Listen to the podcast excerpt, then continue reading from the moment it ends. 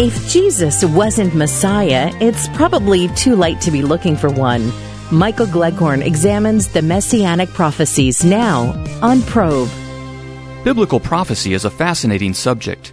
It not only includes predictions of events which are still in the future, it also includes predictions of events that were future at the time the prophecy was given, but which now have been fulfilled and are part of the past. This latter category includes all the prophecies about a coming Messiah that Christians believe were accurately fulfilled in the life, ministry, death, and resurrection of Jesus. If the Bible really does contain such prophecies, then we would seem to have evidence that's at least consistent with the divine inspiration of the Bible. One can see how an all-knowing God could accurately foretell the future, but it's not clear how a finite human being could do so. Thus, if there are accurately fulfilled prophecies in the Bible, then we have yet another reason to believe that the biblical worldview is true. Let's begin with a prophecy about the Messiah's birthplace. Messiah is a Hebrew term which simply means anointed one. When translated into Greek, the language of the New Testament, the term becomes Christ. Christians believe that Jesus is the Christ, the Messiah promised in the Hebrew Scriptures. In Micah 5:2 we read, But you, Bethlehem Ephrathah, though you are small among the clans of Judah, out of you will come for me one who will be ruler over Israel whose origins are from of old, from ancient times. This prophecy was given in the 8th century BC, more than 700 years before the birth of Jesus.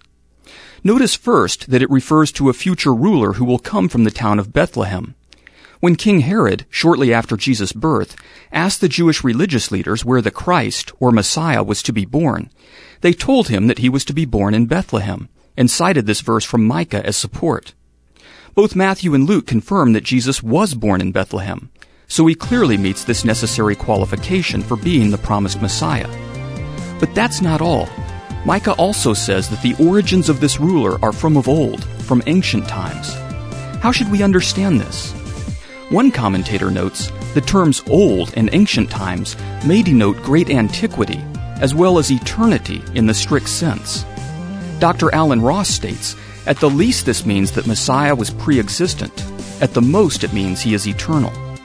Micah's prophecy thus suggests that the Messiah will be a supernatural, perhaps even divine person.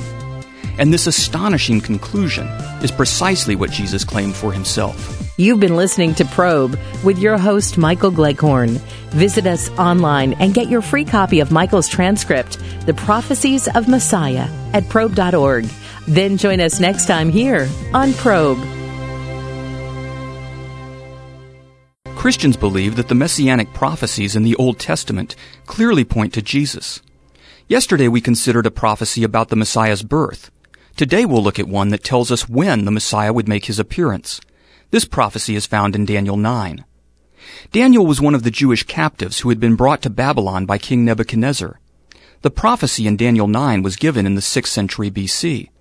While much can be said about this passage, we must focus on a few important points. To begin, verse 24 gives us the time parameters during which the prophecy will unfold.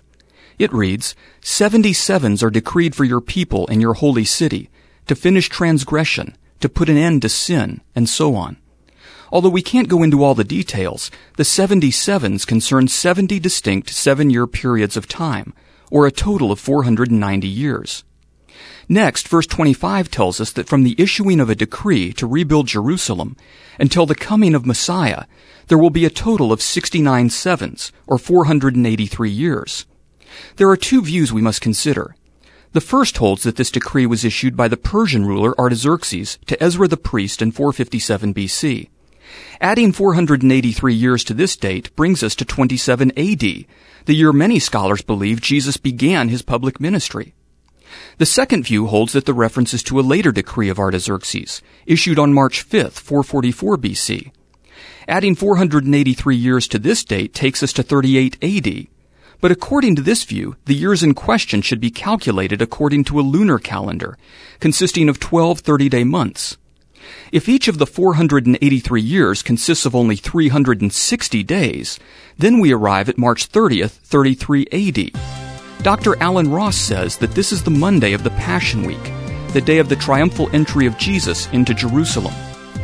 The views thus differ on the date of Jesus' death, but each can comfortably fit the evidence. Finally, verse 26 says that after the period of 69 sevens, the Messiah will be cut off and have nothing. According to one scholar, the word translated cut off is used of executing a criminal. All of this fits quite well with the crucifixion of Jesus. Indeed, the accuracy of this prophecy, written over 500 years before Jesus' birth, bears eloquent testimony to the divine inspiration and truth of the Bible. This week we're considering some Old Testament prophecies about the Messiah. We've looked at prophecies about his birth and the time of his appearing. Today we'll consider the nature of his ministry. In Deuteronomy 18:15, Moses told the Israelites, "The Lord your God will raise up for you a prophet like me from among your own brothers. You must listen to him." This verse promised a succession of prophets who would speak God's words to the people. Ultimately, however, it refers to Jesus Christ. One commentator notes that the messianic interpretation of this passage is mentioned not only in the New Testament, but among the Essenes, Jews, Gnostics, and others. Peter explicitly applied this passage to Jesus in one of his sermons. But not only was the Messiah to be a great prophet, it was also foretold that he would be a priest and king as well. The prophet Zechariah was told to make a royal crown and symbolically set it on the head of Joshua, the high priest. The Lord then said, Here is the man whose name is the branch. He will sit and rule on his throne, and be a priest on his throne, and there will be harmony between the two. The title branch is a messianic title, so the scene symbolizes the future Messiah, here referred to as the branch, uniting the offices of king and priest in one person. But why is it important that the Messiah be a priest? As a prophet, he speaks God's word to the people. As a king, he rules from his throne. But why must he also be a priest? Because priests dealt with sin, says Michael Brown, a Christian scholar who is ethnically Jewish. Priests bore the iniquities of the people on their shoulders. And this, of course, is precisely what Jesus did for us. He bore our sins in his body on the tree. Dr. Brown points to a tradition in the Talmud which says that on the Day of Atonement there were three signs that the animal sacrifices offered by the high priest had been accepted by God.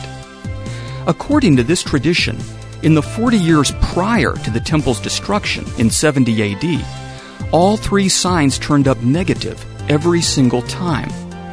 Dr. Brown comments Jesus probably was crucified in AD 30, and the temple was destroyed in AD 70. So during this 40 year period, God signaled that He no longer accepted these sacrifices. Why? Because final atonement had been made by Jesus. And tomorrow we'll see that this too was a fulfillment of prophecy. Without any doubt, one of the most astonishing prophecies about the promised Messiah is found in Isaiah 52 and 53. The verses were written about 700 years before the birth of Jesus. They largely concern the death of the Lord's suffering servant. According to many scholars, a careful comparison of this passage with the gospel portrayal of Jesus' suffering and death reveals too many similarities to be merely coincidental. In some of the most cited verses from this intriguing passage we read, He was pierced for our transgressions. He was crushed for our iniquities. The punishment that brought us peace was upon him, and by his wounds we are healed. We all like sheep have gone astray. Each of us has turned to his own way, and the Lord has laid on him the iniquity of us all. Here we have a vivid depiction of substitutionary atonement. The Lord lays upon his servant the iniquity of us all, and punishes him for our transgressions. In other words, God's servant dies as a substitute in our place. This is precisely what Jesus claimed for himself, saying, The Son of Man did not come to be served, but to serve, and to give his life as a ransom for many. The parallels between Isaiah's suffering servant and Jesus are certainly impressive.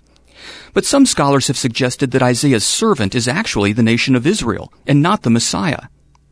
Dr. Michael Brown dismisses this notion, however, insisting that nowhere in the foundational, authoritative Jewish writings do we find the interpretation that this passage refers to the nation of Israel. References to the servant as a people actually end with Isaiah 48:20. What's more, he says, many Jewish interpreters had no problem seeing this passage as referring to the Messiah. By the 16th century, Rabbi Moshe Alshech said, our rabbis with one voice accept and affirm that the prophet is speaking of the Messiah, and we shall also adhere to the same view.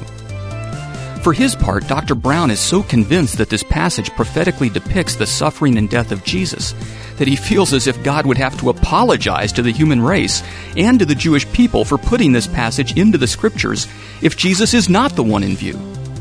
Although this is a strong statement, it's not unjustified. For Isaiah 53 not only foretells the death of God's servant for the sins of the people, it also implies his resurrection. And tomorrow we'll see why. This week we've been considering some of the Old Testament prophecies about the Messiah. Yesterday we looked at Isaiah 53, which prophesies the death of God's suffering servant for the sins of the people. But this is not all the passage has to say, for it not only foretells the death of God's servant, it also implies his resurrection from the dead. It's important to notice that Isaiah 53 makes it absolutely clear that the Messiah is put to death. It says that he was cut off from the land of the living and that he poured out his life unto death.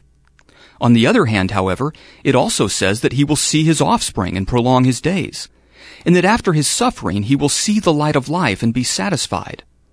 So the text teaches both that the Messiah will die and that he will live again. And although the passage doesn't explicitly teach the Messiah's resurrection, it's certainly consistent with it. And this is really staggering in light of the compelling historical evidence for the death and resurrection of Jesus. So let's now pause to consider what we've learned this week. Micah 5:2 teaches that the Messiah would come out of Bethlehem, the birthplace of Jesus.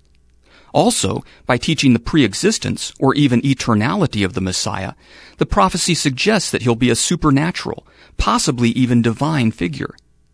In Daniel 9:24 through 27, we saw that the Messiah would appear to Israel sometime around 27 to 33 AD, precisely the time of Jesus' public ministry. Deuteronomy and Zechariah teach that the Messiah would minister as prophet, priest, and king. As a prophet, Jesus spoke God's word to the people. As a priest, he offered himself as a perfect sacrifice for our sins. And while he didn't reign as king during his first advent, he was called the King of the Jews. And Christians believe that he's in some sense reigning now from heaven, and that he'll one day reign on earth as well. Finally, Isaiah 53 teaches that the Messiah would die for our sins and then somehow live again. This is consistent with the New Testament's record of Jesus' substitutionary death and bodily resurrection. Of course, we've not had time to consider all the prophecies, but hopefully enough has been said to conclude with Dr. Brown that if Jesus isn't the Messiah, there will never be a Messiah. It's too late for anyone else. It's him or no one. Well, you now heard the evidence. The verdict is up to you.